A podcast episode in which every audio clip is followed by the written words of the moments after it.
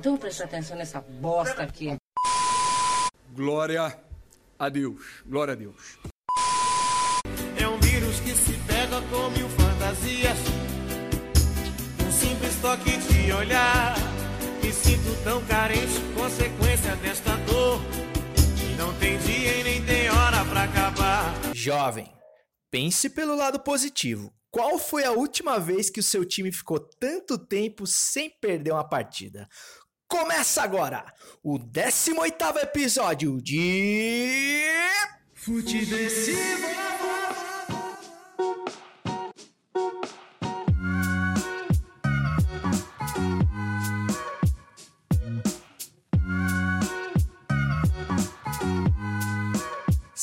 Seja muito bem-vinda, seja muito bem-vinda, eu sou César Cartum e esse é o Futiversivo número dezoito, que chega à sua maioridade com toda a incerteza e a sagacidade necessárias para sobreviver à Brasileia dos novos tempos, um lugar que se convive muito bem, obrigado, com a ideia de perder milhares de vidas, mas que nem cogita a possibilidade de dar uma pausinha no capitalismo.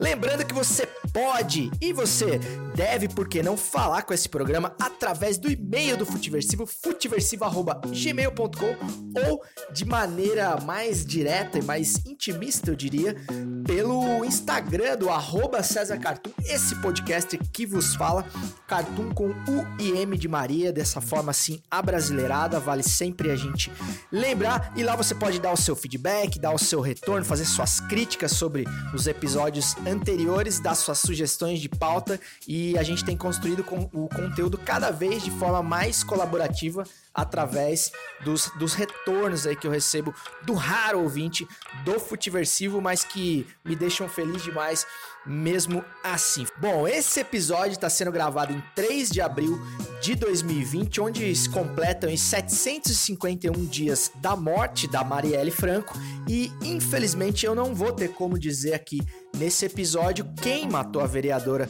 a ex-vereadora do Rio de Janeiro, entre outras coisas, porque o Batman brasileiro, nosso querido Sérgio Moro, ainda não teve o tempo de dar uma olhada nisso daí, tá certo?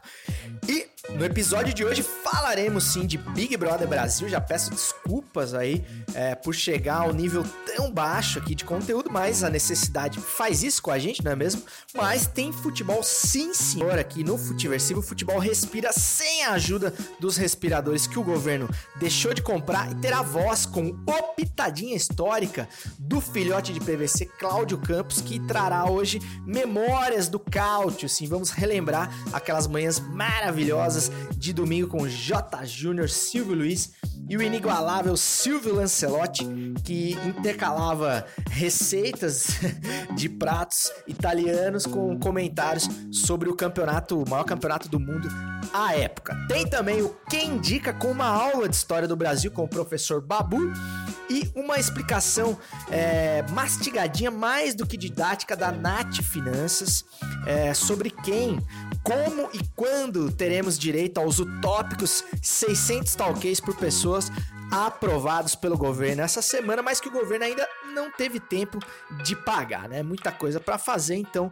vamos deixar a fome do povo para quando der. Mas antes de começar, eu tenho alguns salves aqui. Primeiro, para minha prima, escritora com direito a livro publicado e um dos focos de resistência da minha família, fato que me orgulha demais, Natália Nogueira, um beijo pra você, guria, e vida longa, muita saúde, muita paz, tudo de bom pra você e siga resistindo. É, também para dois caras que são redatores informais aqui do Futiversivo, falo de Alex Lima, o craque Alex, e Ricardo Goulart, do grupo Dissidentes, atualmente o único grupo de WhatsApp não tóxico a qual, do qual participo. Inclusive, tomamos uma, uma gelada virtual ontem com uma resenha de alto nível que me fez muito bem. Agradeço aí meus, meus companheiros de, de resistência aí. Foi muito legal falar com vocês ontem e tomar essa gelada, mesmo que de maneira virtual. É, estendo aqui o salve também ao grande Rodrigo Nora, que chegou faz pouco tempo é, no, no Futiversivo, Mauro Goulart, que tá sempre divulgando o podcast, Rica Franzo, meu compadre e advogado, que me dá sempre uma assessoria jurídica e me indica muitas pautas pro Futiversivo, tem colaborado demais, pessoas que têm contribuído aí, tanto nas pautas quanto nos feedbacks e na tentativa de levar a palavra mais adiante. É, a gente sabe que um conteúdo É, posicionado como é o Futiversivo, ele sofre uma, uma grande rejeição é, de quem pensa totalmente contrário a mim na questão ideológica, política e tudo mais. Então é muito difícil fazer com que o conteúdo chegue até essas pessoas, que as pessoas é, leiam mais do que a manchete, do que a capa do episódio, muitas vezes. É, isso é uma... Enfim, é algo que eu ainda não sei como ultrapassar essa barreira, porque as pessoas que mais precisariam ouvir acabam não ouvindo, mas é, é claro que eu não vou deixar de me posicionar aqui, falar muito mais do que futebol, futebol até porque o momento... Até não, não há possibilidade de se falar de futebol, porque o futebol não está acontecendo, futebol é, do presente, no caso, e a gente tem que falar do que está acontecendo, do que tem mais urgência para ser falado, né? Então, acho que não faltam é, meios, é, veículos que sejam defensores do governo e de suas práticas, né? É, inclusive financiados pelo próprio governo, tem uma grande parte aí da T V aberta, dos veículos de rádios grandes, aí veículos muito fortes que fazem isso. Então aqui eu me permito aqui a ser mais um dos focos de resistência e de oposição, porque o humor, é, que também ilustra aqui o que faz parte do Futiversivo, se ele for a favor, não serve pra nada, cara. Então é o que a gente vai continuar fazendo aqui, se as pessoas quiserem ouvir bem, se não, eu vou fazer a minha, te- a minha autoterapia semanal aqui e continuarei seguindo em frente até quando der, beleza? Bom, dito isso, sem mais delongas, darei aqui meus vinte centavos de opinião sobre Big Brother Brasil. Sim, não adianta fazer cara feia, raro ouvinte do Futiversivo, porque não resta no planeta outra opção de entretenimento ao vivo. E como essa edição tem uma audiência histórica, né, até pelo contexto em que ela se apresenta, algumas boas lições aí podem ser tiradas e a gente pode se entreter muito, sim, com o Big Brother. Eu já saí desse armário faz tempo e não ligarei para as críticas é, acerca deste conteúdo de gosto duvidoso que tenho consumido aí vorazmente nos últimos dias. Aliás, até o, até o Reinaldo Azevedo é, deu uma pausa aí na cobertura da pandemia para dedicar toda uma tese, toda uma, uma coluna sua sobre a eliminação do Prior essa semana, que, de cara, hein, a que ponto chegamos, literalmente, por mais que ele se negue, né, negue que assista o programa, mas ele falou de uma maneira com tanta propriedade sobre os personagens que eu tenho lá minhas dúvidas se o Reinaldão não tá ali dando uma espiadinha vez ou outra. É, a audiência do programa realmente impressiona, né, cara? O último paredão entre o Felipe Prior e a Manu Gavassi teve mais de um bilhão de votos. Era, pra ter ideia, foi o, o, o número de votos da edição passada completa, é, chegou a cerca de um bilhão de votos, ou seja, um paredão apenas dessa edição igualou a edição passada inteira e a expectativa que eles tinham para essa edição. Então, quer dizer, foi algo realmente totalmente fora dos padrões. E claro, além do entretenimento, é, toda a polarização político-ideológica, todas as bandeiras, todos os personagens representativos dentro do reality é, foram levados para lá, para dentro da casa, né? Então a gente tem discussões políticas, sim, envolvendo os personagens do Big Brother. A que ponto chegamos mais uma vez, e com esse paredão não foi diferente, isso ficou escancarado. O, o Felipe Prior acabou sendo eliminado muito por conta do seu comportamento tido como, como machista, como pouco tolerante dentro da casa. É, fato que realmente não dá pra gente negar. E ele acabou ali sendo eliminado pela torcida da Manu Gavassi, a dita fada sensata, que tem, claro, opiniões aí muito mais alinhadas, com causas relevantes do mundo real. É uma pessoa que se expressa muito bem, até por ser uma produtora de conteúdo, ser uma, uma digital influencer. Então ela sabe muito bem como lidar com as câmeras, sabe muito bem como colocar cada frase, né? Eu acho a atuação dela muito atuação, para falar a verdade, apesar de concordar com as coisas que ela diz, com a maioria das coisas que ela diz, mas eu acho que desde do, prim... do momento que ela pisou na casa, a primeira frase que ela disse já foi meio que atuando para um vídeo do YouTube. Então ela sabe muito bem como mobilizar as massas ali, de acordo com as bandeiras que ela resolveu levantar ali, bandeiras muito úteis para a sociedade, com certeza. Realmente é uma pessoa muito sensata, que eu concordo demais com as coisas que ela diz, mas realmente é uma que não dá ponto sem nó ali, né? Cada coisa que ela diz ali tem endereço certo, e é outro mérito dela, porque ela tá conseguindo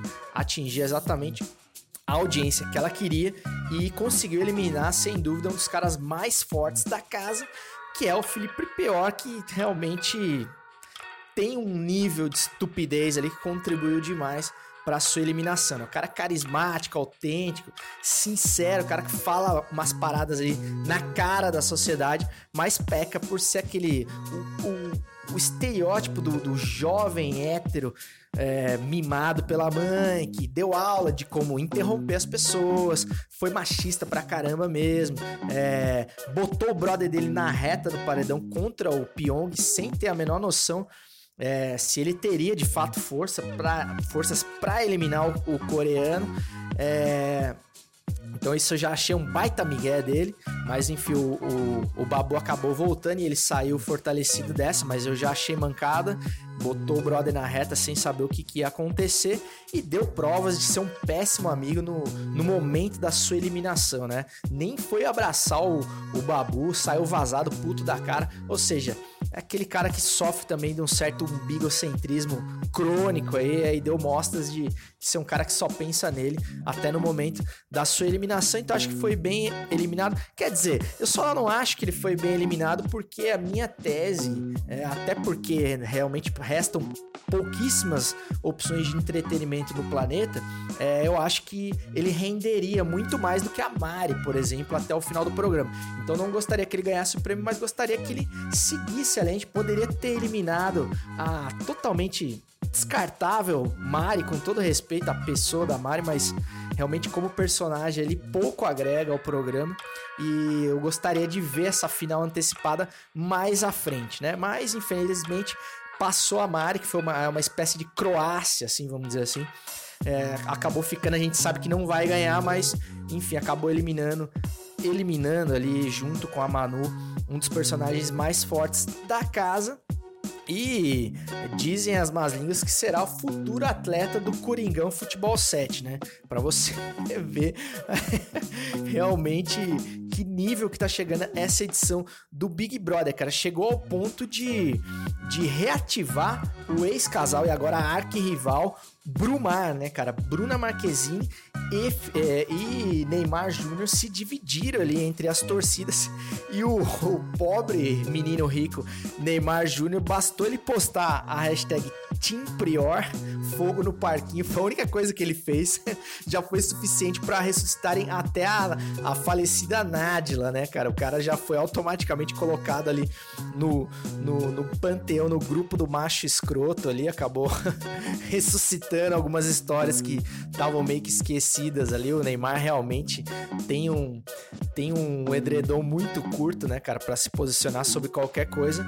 E a Bruna Marquezine, que já é amiga da, da Manu Gavassi, acabou se dando melhor e levando a melhor aí sobre o ex, o ex-namorado.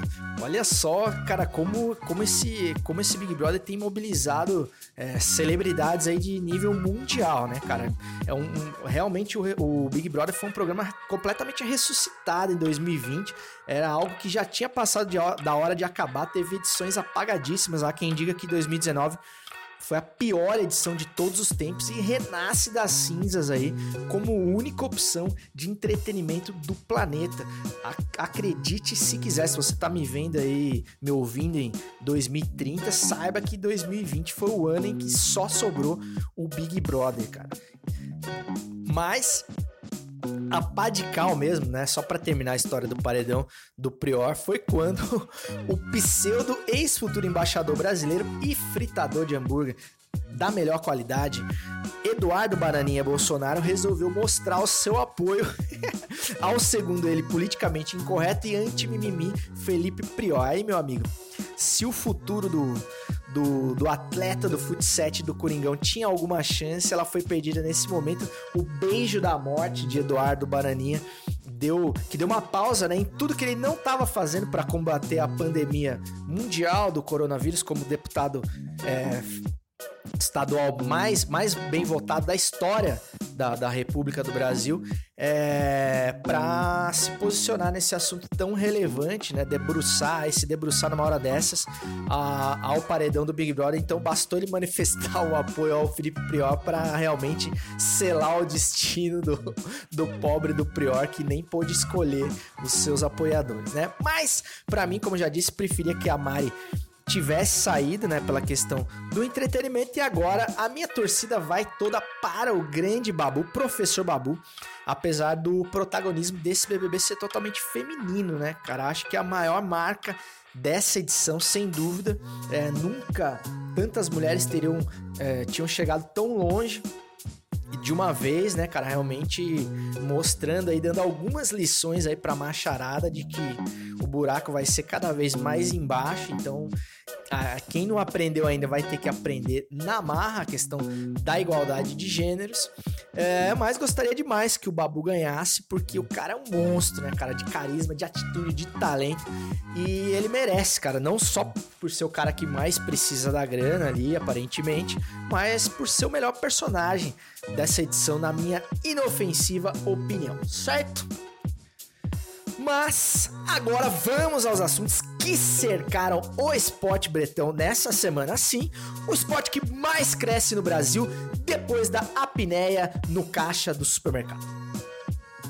Levantou pra boca do gol e...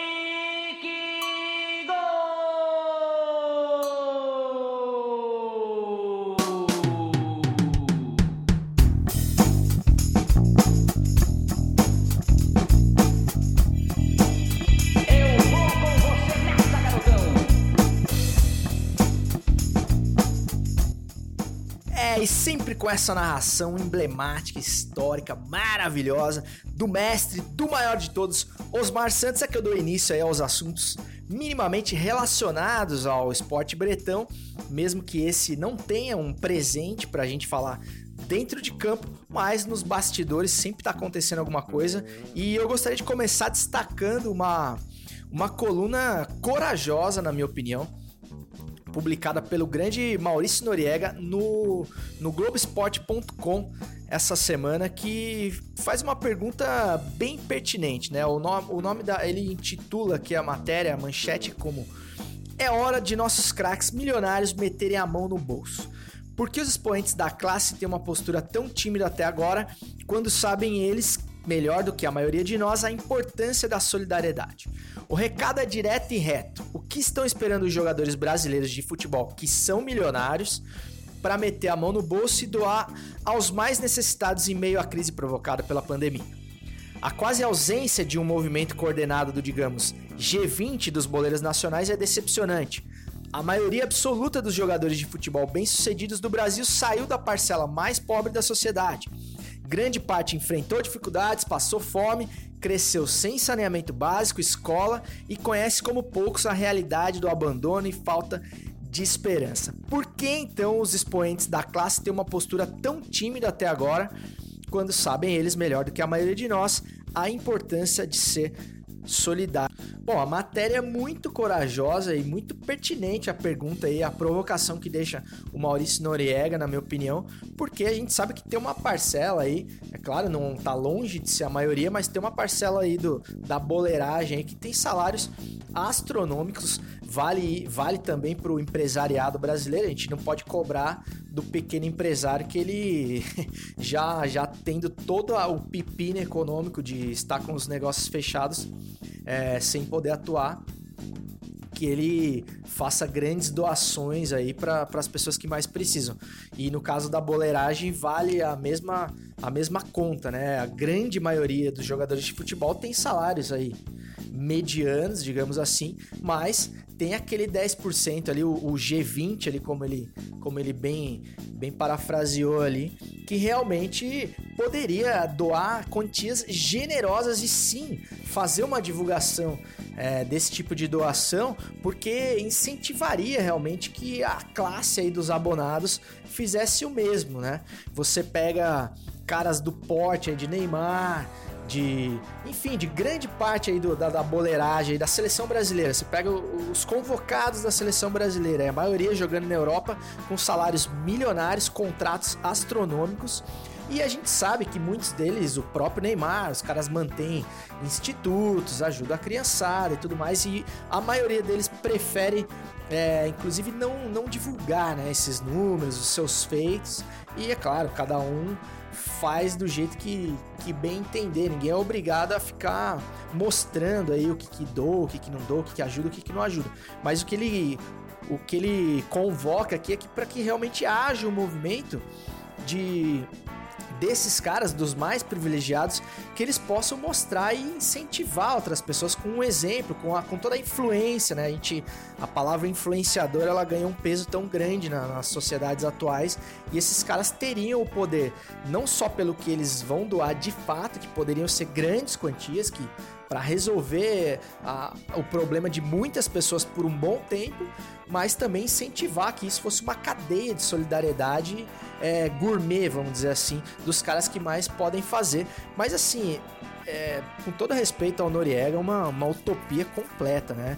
É, os caras não se mobilizam nem para cuidar dos interesses deles próprios, né? Como, como uma espécie de cooperativa de jogadores, é um sindicato dos atletas. A última tentativa aí do, do Bom Senso Futebol Clube naufragou aí, como, como algumas outras bem tímidas, né? Acho que também depois da democracia corintiana, a única manifestação um pouco mais graúda foi a do Bom Senso Futebol Clube, sei lá, vinte e tantos anos depois, e mesmo assim não deu em nada, porque os caras acabam tendo o rabo preso e é muito difícil mobilizar uma classe que, que tem o que perder, né? Então é, realmente acabou dando em nada, e conta também com, até com a falta de intelecto, né, cara, de, de muitos atletas, falta de interesse de se posicionar, e muitos ali mais preocupados em resolver o seu, em cuidar das suas carreiras, e o mesmo acaba valendo nessas horas, né?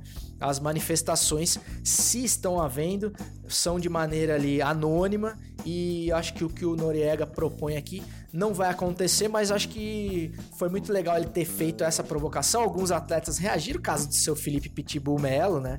Justamente indo nessa, nessa linha de, olha, eu não preciso... Eu não preciso mostrar o que, que eu faço, o que, que eu não faço, enfim. Mas é claro que ele não entendeu a proposição do Noriega, porque tá nessa classe aí dos intelectualmente menos favorecidos, né? O negócio do Felipe Melo é dar carrinho e falar bobagem, né, cara? E, e se posicionar politicamente de maneira desastrosa, na minha opinião. Então seria pedir demais do Felipe Melo uma atitude agora mais, assim, assertiva do ponto de vista intelectual, mas é, ele não está sozinho, né? Mas acho que valeu, va- valeu aí o, a provocação do Noriega, e sigamos em frente aqui depois dessa ressalva válida aqui, na minha opinião. Vamos então para o, o Pitadinha Histórica, o quadro do Futiversivo, que já vem com naftalina de fábrica, com ele, o amante do pretérito, Cláudio Campos, o filhote de P V C, o Avalone sem cabelo a caju, o Milton Neves sem jabá, relembrando aí hoje os áureos tempos em que a sofrida Itália vivia uma outra pandemia, só que uma pandemia de craques, que contagiava as nossas manhãs de domingo. Ah, como a gente era feliz aqui do outro lado do oceano. Pitadinha histórica. Reticências, três pontinhos, fecha conchetes, abre aspas, underline, interrogação. Fala, César, cá estamos com mais uma pitadinha histórica para recordar curiosidades e momentos importantes do futebol. Sempre uma honra participar do Futiversivo. Cara, que saudade de ligar a T V nos finais de semana e seja a hora que for encontrar um joguinho. Hoje nos canais por assinatura, no streaming, aí você acorda oito da matina do sábado e tem uns cinco jogos para escolher. Só que, meu amigo, saiba que há um tempo atrás era bem diferente, era bem complicado. O futebol internacional começa a ser transmitido no Brasil nos anos oitenta e a febre da época era o campeonato italiano, que vivia o seu auge, cheio de craques do futebol mundial. Todos nós temos mais fresco na memória as transmissões da Band, que foi a primeira a transmitir os jogos. Ela transmitiu os jogos da fase final da Roma de Paulo Roberto Falcão, que foi campeã na temporada oitenta e dois oitenta e três. E aqui tem uma lembrança interessante, até uma homenagem, né? Naquela equipe de transmissão tinha um jovem chamado Antero Greco, que hoje faz o Sport Center com o Amigão, uma lenda do jornalismo. Porém, a surpresa do Pitadinha vem agora. A primeira emissora a transmitir uma temporada inteira do italiano foi a Globo, na temporada oitenta e quatro oitenta e cinco, vencido pela Verona, a Verona de Rijkaard, da Dinamarca. Anos depois, a Band conseguiu os direitos de transmissão, com jogos às vezes ao sábado e às vezes aos domingos, ora o Silvio Luiz, ora o Jota Júnior narrando, e ambos sempre acompanhados pela lenda, comentarista, barra, chefe de cozinha Silvio Lancelotti, que durante os jogos soltava detalhadamente suas receitas sem nenhuma preocupação com a partida. Eu me despeço aqui de vocês com um áudio maravilhoso do jogo Torino e Milan, né? Torino de Casagrande, Milan de Gullit, Van Basten e Rijkaard, com as vozes de Jota Júnior e da lenda Silvio Lancelotti. Um abraço e até semana que vem. Muito bem, tá aí o início do jogo para você que está ligado aqui no Show do Esporte da Rede Bandeirantes. Está começando Torino e Milan. A França ganhou da Áustria de um a zero precisamente com o gol de Papin. Aí o Casagrande, tá aí o Casagrande. Enfiou, que belíssimo lance, olha o gol!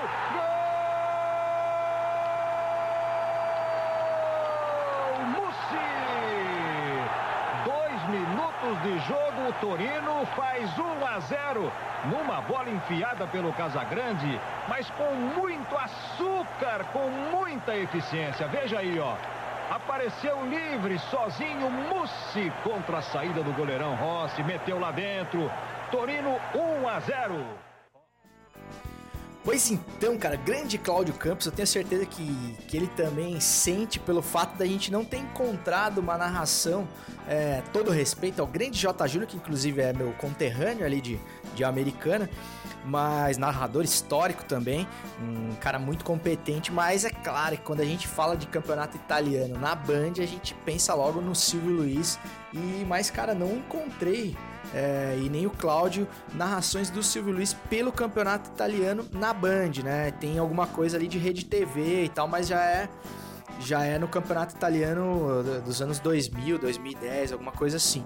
As narrações clássicas dos anos noventa, a que a gente se refere, realmente não estão disponíveis, ou pelo menos a gente não encontrou. E eu realmente também faço parte dos que não lembrava do campeonato italiano é, na Globo, né, cara? Nos anos oitenta não é da minha memória. Minhas primeiras memórias de futebol são ali é, de oitenta e oito a oitenta e nove. E, e comecei a acompanhar nos anos noventa ali, com muito entusiasmo. A gente era muito feliz realmente nas manhãs de domingo. Você saía de uma Fórmula um com Ayrton Senna, Piquet, Mansell, Prost e muitos outros, com o Senna ganhando quase sempre, e já mudava de canal e já vinha com uma overdose de esporte, com o Show do Esporte da Bandeirantes, que durava o dia inteiro, era uma coisa inédita. Você não tinha T V por assinatura, não tinha, não existia Sport T V, E S P N, Fox, essas coisas.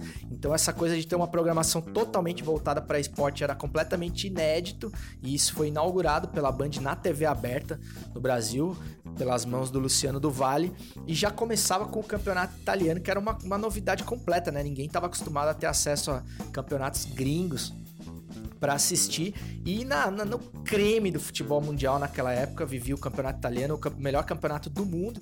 Não era essa baba que a gente vê hoje, que é o, o campeonato espanhol, por exemplo, que tem os, os melhores do mundo, o melhor do mundo ali, o Messi, e tanto o campeonato italiano que tem o, o Cristiano Ronaldo, mas os caras jogam contra adversários bem menos qualificados nos campeonatos nacionais, digo eu, né? O campeonato italiano agora menos, né? Tá bem mais competitivo, mas o espanhol nem se fala. Então na época não tinha rego, eram os melhores. Você tinha o, o Milan com os holandeses, o, o Gullit, que jogava demais, Van Basten. Se você não viu o Van Basten jogar, você não viu o centroavante, o jovem mancebo.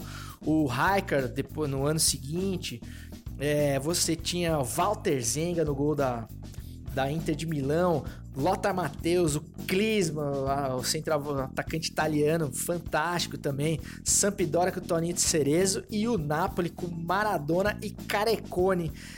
É, nada menos que isso. E ainda a Udinese com o Zico. É, Torino, Torino com o Casagrande. Puta, o Falcão na Roma. Quer dizer, cara, era um espetáculo.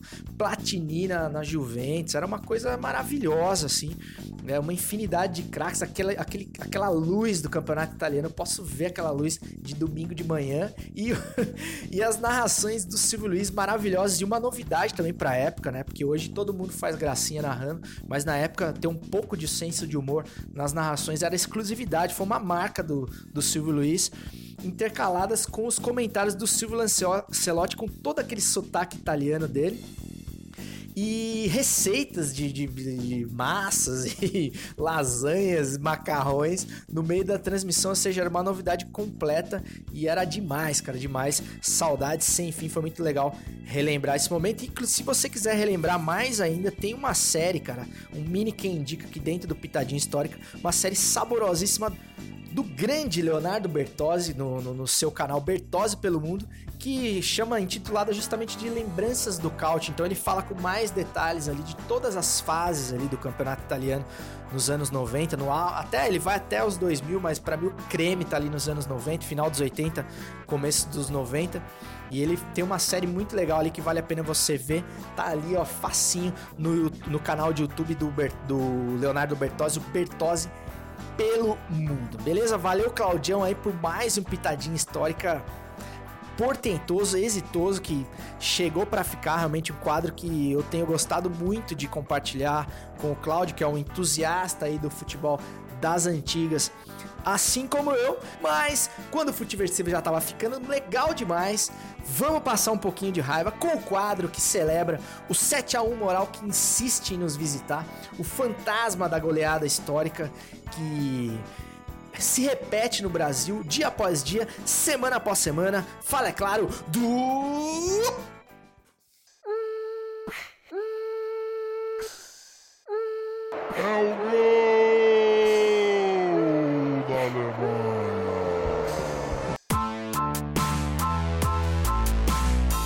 Rede Madeiro demite mais de seiscentos funcionários por crise do coronavírus. E crise de consciência, será que ele tem? Com o isolamento social que tem mantido os restaurantes fechados, a previsão de expansão da rede será cortada para esse ano, ô dó, divulgou o jornal O Estado de São Paulo. A rede de restaurantes do empresário Junior Durski demitiu mais de seiscentos funcionários nessa quarta-feira, dia primeiro de abril, e não é uma... Uma piada de primeiro de abril, informou o Estado de São Paulo. As demissões estão relacionadas com a equipe, com equipes voltadas aos projetos de expansão da rede para dois mil e vinte, afirmou Durski. E estavam previstas ao menos sessenta inaugurações de novas lojas para esse ano. É, para quem chegou agora, o Gol da Alemanha, quadro do Futiversivo que celebra o sete a um. Moral, diário, semanal, a qual esse país é submetido, e com certeza essa atitude aqui benevolente do, do dono do Madeiro é, é, um, é um golaço da Alemanha, mais um gol da Alemanha para nossa cabeça, com certeza. E o ouvinte mais solidário aí ao empresariado brasileiro vai dizer, tá vendo? Vão quebrar o país, estão quebrando quem gera emprego, quem movimenta a economia. Aí a gente não morre de vírus, mas morre de fome, certo? Errado, mano. Errado, cara. Só, ó, só para dar uma ideia aqui, ó, a rede responsável pelo hambúrguer que melhora o mundo, segundo Luciano Huck, é, lucrou duzentos e oitenta milhões de reais em dois mil e dezenove e planejava um I P O, I P O que eu acabei descobrindo hoje, que é o processo pelo qual uma empresa passa para se tornar, para abrir o capital, né, para para estar na, na bolsa de valores com capital aberto, é, de que elevaria o lucro em mais cinquenta por cento esse ano. Então, uma matemática burra aqui de um, de um cara de humanas. seiscentos funcionários aqui, pegando um exemplo.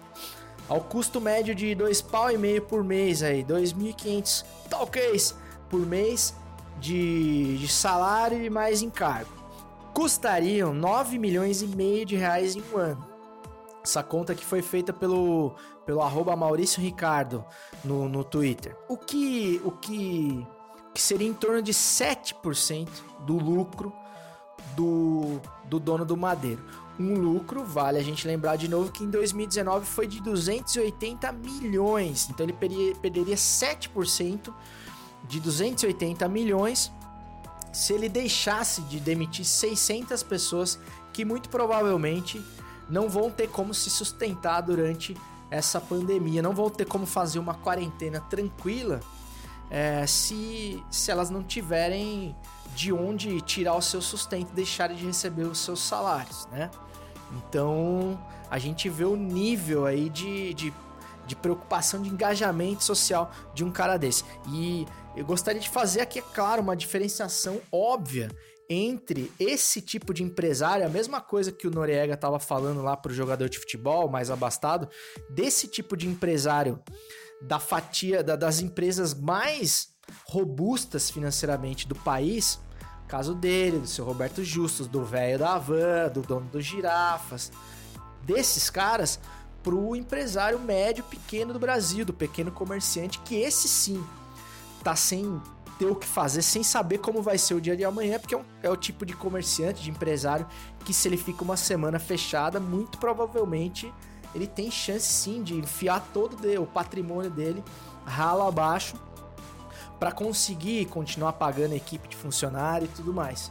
Então não é uma insensibilidade de quem nunca teve uma empresa, de quem nunca empreendeu é, em relação ao, ao empresariado. Ninguém aqui Tá, tá sendo insensível a essas pessoas, né? Eu tenho um exemplo de um amigo muito próximo, um grande amigo meu, brother de uma vida, e com o qual eu tenho divergências ideológicas, políticas severas, né? Eu não vou citar o nome aqui porque eu não pedi autorização dele para falar, mas é um cara que, que resolveu bancar essa escolha, né? No momento em que ele entendeu que o isolamento social seria a decisão mais acertada, né? Como poucas pessoas não entenderam ainda nesse país, entre elas o presidente. Então, ele declarou publicamente que vai continuar pagando os salários da rapaziada, tem lojas e tal, tem vários funcionários, não é um super empresário, mas é um cara que tem muita gente dependendo ali do, dos compromissos que ele É, continuou assumindo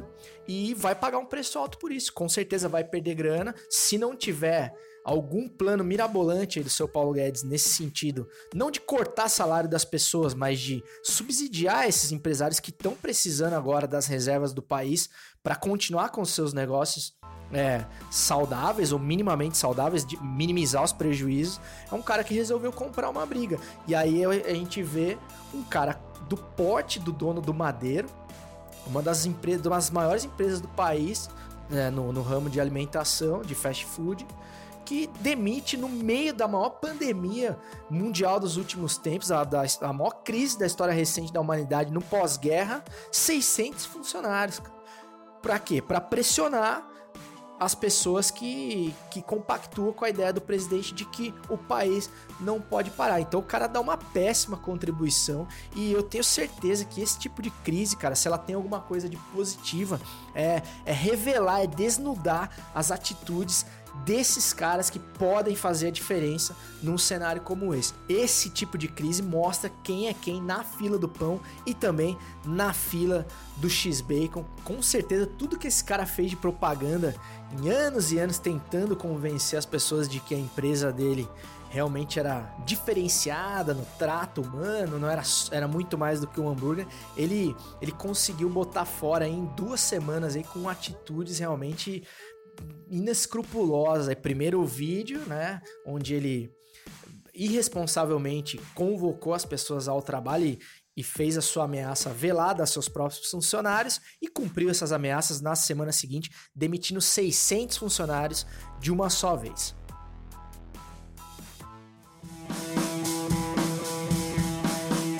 Quem dica?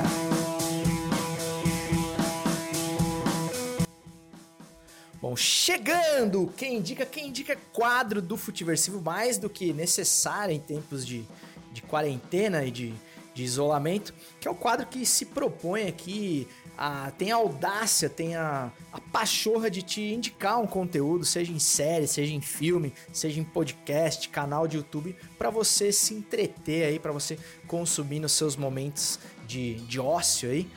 E eu tenho dado até mais de uma dica por episódio, porque realmente tempo é o que não tá, não tá faltando pra rapaziada aí, e às vezes faltam opções, né? A gente tem muita, muita oferta de conteúdo, mas falta uma certa curadoria, então eu vou me meter a besta aqui de te indicar um conteúdo. Se você gostar, você, você me fala ali no arroba César Cartum, se você não gostar, pode meter o pau também.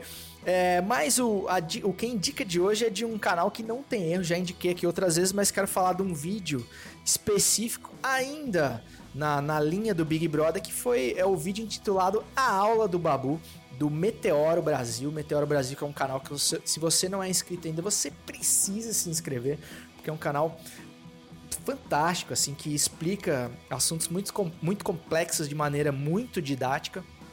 E a, a, a legenda aqui do, do, do vídeo fala, fala o seguinte: antes de chegar ao B B B, Babu Santana já tinha deixado seu nome registrado na história do cinema nacional. Isso não significa que a presença dele no reality show não seja digna de nota. Recentemente ele deu uma aula de história poucas vezes vistas na T V aberta, aconteceu essa semana, quem acompanha o programa já sabe do que eu tô falando. Ele falou, entre outras coisas, do, do quão ruim, quão errôneo é a gente usar a expressão negro para de, designar uma pessoa de pele preta, né? Ele explicou aqui a origem grega, que vem da palavra negro, que é igual a inimigo. E eu, eu, eu confesso que não conhecia essa origem grega do termo, e até aqui nesse podcast eu já me referi a pessoas de pele preta usando esse termo, e aproveito aqui para fazer o meu meia-culpa e prometer não usar mais o termo, porque realmente não conhecia essa origem é, ruim, pejorativa, claro, é, que, que taxa as pessoas de inimigas pela, pela cor da pele, uma coisa absurda, e que eu, por completa ignorância, por completo desconhecimento, reproduzia aqui. É, e não reproduzirei mais, certo? É, explicou também a origem do termo favela, né? Favela, que é uma, que é uma planta no, do, do, do sertão nordestino, uma espécie de cacto tupiniquim, e que virou sinônimo desse, desse fenômeno habitacional das favelas depois da Guerra de Canudos. Ele explica lá de uma maneira muito legal. E finalizou falando sobre a revolta da chibata, ou seja, ele só não entrou com bola e tudo porque teve humildade, o Babu. Então vale a pena demais você assistir esse vídeo, é, vale a pena assistir todos os vídeos do Meteoro Brasil, mas esse em específico, porque eles, eles pegam todas as falas do Babu e vão contextualizando, vão ilustrando e vão explicando de maneira mais completa tudo que ele não conseguiu falar ali naquela mesa. E, e também que a edição do programa não achou interessante mostrar a todos os telespectadores, certo? Então só me resta aqui agradecer pessoas como o Babu por elas existirem e terem a paciência de nos ensinar tanto. Também, aproveitando essa seara aqui das dicas, acho que vale a gente falar da importância de uma área além da área médica, por motivos óbvios nesse momento, e da imprensa, que está fazendo o papel que o governo não faz de informar a população, né? E então esse papel tem sido exercido pela execrada imprensa, que está fazendo um trabalho incansável na linha de frente, tanto quanto os médicos, para informar a população. E outra área que está servindo muito bem a população e que não é lembrada, que é a área das artes, da cultura. Porque se você tá em casa agora de quarentena consumindo tudo que há para consumir, tanto no YouTube, quanto na Netflix, na Amazon, na T V a cabo, nos seus filmes, nos seus livros, é porque algum artista que não tinha mais o que fazer, que não, que não virou engenheiro, que não virou médico, que não virou cientista, tá fazendo.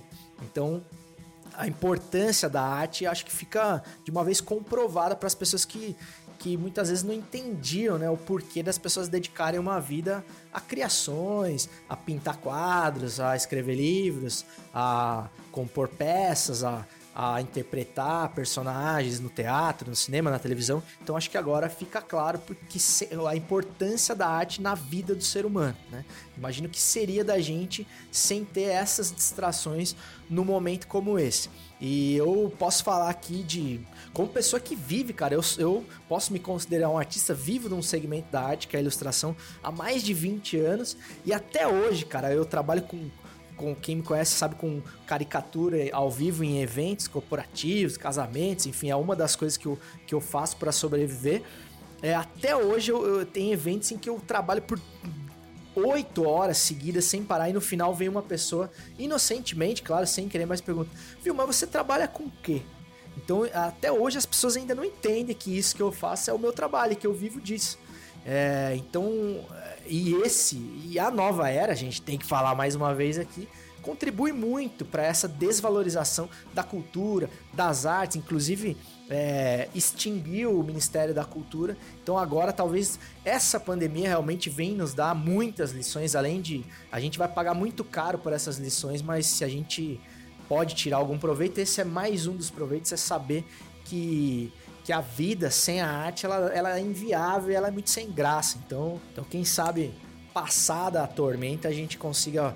As pessoas que se dedicam a esse tipo de atividade sejam mais valorizadas e tenham, pelo menos, reconhecidas as suas atividades como trabalho, como profissão e, inclusive, sendo melhor remuneradas. Mas, além da, da parte entretenimento do que indica, eu gostaria de... de dar um quem indica agora de utilidade pública para você que ainda está em dúvida, assim como eu, assim como acho que a maioria das pessoas, até porque o governo não explica, né? Já tinha repetindo isso mais uma vez. Como é que vai ser é, essa dádiva do pagamento da renda mínima para autônomos, desempregados e todas as pessoas desassistidas nessa crise e impossibilitadas de guardar em isolamento sem ter o que comer, ou seja, as pessoas que já estão fazendo o, o jejum, É, muito antes do dia, assim como querem os pastores evangélicos e o presidente da República. Falo aqui do Twitter da arroba Nath Finanças, que é uma pessoa que se dedica a ensinar finanças para pessoas de baixa renda. Então, mas se você não tem Twitter, não se preocupe que eu vou ler aqui na íntegra, passo a passo, a aula que ela deu sobre esse assunto, fazendo o papel aqui que as propagandas do governo deveriam fazer, mas estão ocupadas demais compartilhando vídeo falso do desabastecimento no Ceasa. O auxílio se chama Renda Básica Emergencial. Quem tem direito? Todos que trabalham sem carteira assinada. M E I, microempreendedor individual, desempregados com mais de dezoito anos e, se, e que se enquadram nos critérios do Cadastro Único. Qual será o valor por família? Cada família pode acumular o valor máximo de dois benefícios, mil e duzentos reais. Se a mulher trabalhadora sustentar o lar sozinha, terá direito a mil e duzentos reais, ou seja, as duas pessoas da família receberão seiscentos reais cada uma. Duração do auxílio tem três meses. O que é cadastro único? O C A D único permite às famílias de baixa renda o acesso aos programas sociais do governo federal, como o Bolsa Família, o Tarifa Social de Energia Elétrica e o B P C, Benefício de Prestação Continuada. Preciso ter cadastro único para receber o auxílio? Não, não é necessário ter o cadastro único para solicitar o auxílio. A ideia é que ele seja atualizado, usado para facilitar a liberação do auxílio. Quem não poderá receber o auxílio? Funcionários públicos, mesmo que em contrato temporário. Pessoas que recebem algum outro benefício, como o benefício da prestação continuada, o B P C, seguro-desemprego, aposentadoria ou pensão. Quem não poderá receber o auxílio? É, famílias com renda mensal superior, total superior a três salários mínimos, três mil cento e trinta e cinco reais. Famílias com renda per capita por membro da família maior que salário mínimo, quinhentos e vinte e dois reais. E quem teve rendimentos tributáveis acima de vinte e oito mil quinhentos e cinquenta e nove reais e setenta centavos em dois mil e dezoito. Tenho Bolsa Família, posso receber auxílio? Sim. Se o pagamento de mil e duzentos reais for mais vantajoso, haverá um, uma substituição automática e receberá apenas esse auxílio temporário. No fim dos três meses, se continuar atendendo os critérios, volta a receber o Bolsa Família. Quando começa o pagamento? Não foi divulgada oficialmente a, da... Não foi divulgada oficialmente a data do pagamento. Bolsonaro disse hoje, dois do quatro, ou melhor, ontem, né? Tô gravando aqui no dia três de abril. Que o auxílio emergencial começa a ser pago na próxima semana. diz a lenda. O ministro da Cidadania, Onyx Lorenzoni, informou que trabalhadores informais que recebem o Bolsa Família e aqueles que estão no cadastro único devem ser os primeiros a receber o auxílio. Trabalhadores informais que não constam em nenhum cadastro do governo devem ficar por último no cronograma do pagamento. O pagamento deverá ser feito nos bancos federais como Caixa, Banco do Brasil, Banco da Amazônia e Banco do Nordeste, lotéricas e aplicativos desses bancos. Os não inscritos no Cade Único terão de fazer uma autodeclaração por meio de uma plataforma digital que não foi divulgada ainda. Segundo o DIEESE, há informações de que o governo planeja disponibilizar um aplicativo que permita o cadastramento para evitar aglomerações. O aplicativo também não vai atender uma porrada de gente, né? Mas enfim, para quem possui mais dúvidas, é... ela pede que ela deixe em aberto para as pessoas colocarem, e tem um vídeo no canal dela também, da Nath Finanças, é... sobre o auxílio de seiscentos reais por pessoa. Então dá para ir no YouTube lá e ver com mais detalhes ainda ela falando sobre, sobre o tema, beleza? Depois ela fala aqui sobre o M E I e tudo mais, então ela dá uma boa... uma boa destrinchada nesse assunto que é misterioso para a maioria das pessoas ainda, e essa confusão é, tem muito de intencional do governo, né? Você vê que o Paulo Guedes está dando, dando, entre aspas, essa grana que é nossa, é, com a maior má vontade do mundo, e ele com certeza calcula é, informação mal dada e confusão na, na hora de dar informação com economia de dinheiro, né? E essa enrolação do Bolsonaro, tanto para sancionar agora quanto para pagar de fato, é, tem muito a ver com isso também. Tenho certeza que ele está apoiando, essa é uma opinião minha, que ele está apoiando aí no, no começo de saques e de situações de violência para justificar a volta das pessoas ao trabalho antes que essa grana saia, né? Porque não é de interesse dele é, e do governo é, que as pessoas recebam para ficar em casa, né? Mesmo porque ele realmente no, no âmago não, não entende o tamanho da gravidade da pandemia, já deixou isso claro diversas vezes. Não sou eu aqui que tô, que tô falando, ele, ele diz isso, eu só tô reproduzindo aqui. Beleza, então feito aqui esse Quem Indica informa, Informacional, vamos direto para o Fantástico Mundo de Carluxo, que encerra tradicionalmente o Futiversivo, sempre pedindo para você que chegou até aqui, que sugira, que compartilhe o Futiversivo com alguém que você acha que deveria ou que gostaria de ouvir o conteúdo, porque só assim esse projeto se tornará sustentável um dia desses. O Fantástico Mundo de Carluxo. Quem conhece os segredos da imaginação não se perde, nem perde a razão. Fantástico Mundo de Carluxo, para você que chegou agora aí no Futiversivo, é o quadro que se dedica a fazer uma curadoria na obra literária de Carlos Bolsonaro, trazendo para você só o puro creme do pensamento olavo-planista raiz desse new pensador, né? Mesmo que a sua genialidade não seja ainda compreendida por nós, meros mortais. Então brilha aí, zero dois. O desenho é claro. Partimos para o socialismo. Todos dependentes do Estado até para comer. Grandes empresas vão embora e o pequeno investidor não existe mais.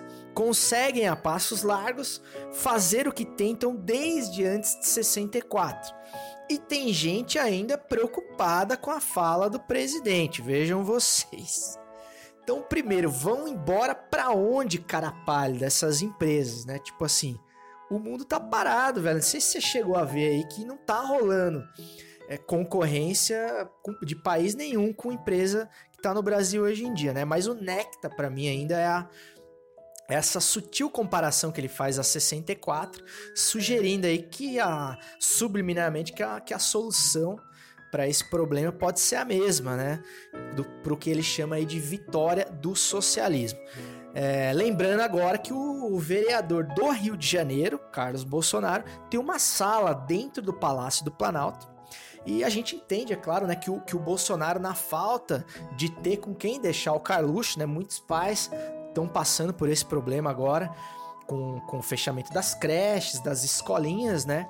Ele acabou ali improvisando ali uma, uma, uma espécie de brinquedoteca pro Carluxo ficar ali colorindo, enfim, montando seus quebra-cabeças, além de ser o responsável oficial pela comunicação do governo. E é com essa pérola do zero dois que eu declaro inaugurado o final de semana, desejando que você não tenha que assistir uma live do Léo Santana em troca da doação dele de dez cestas básicas.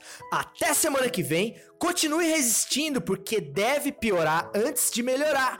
E segue o jogo!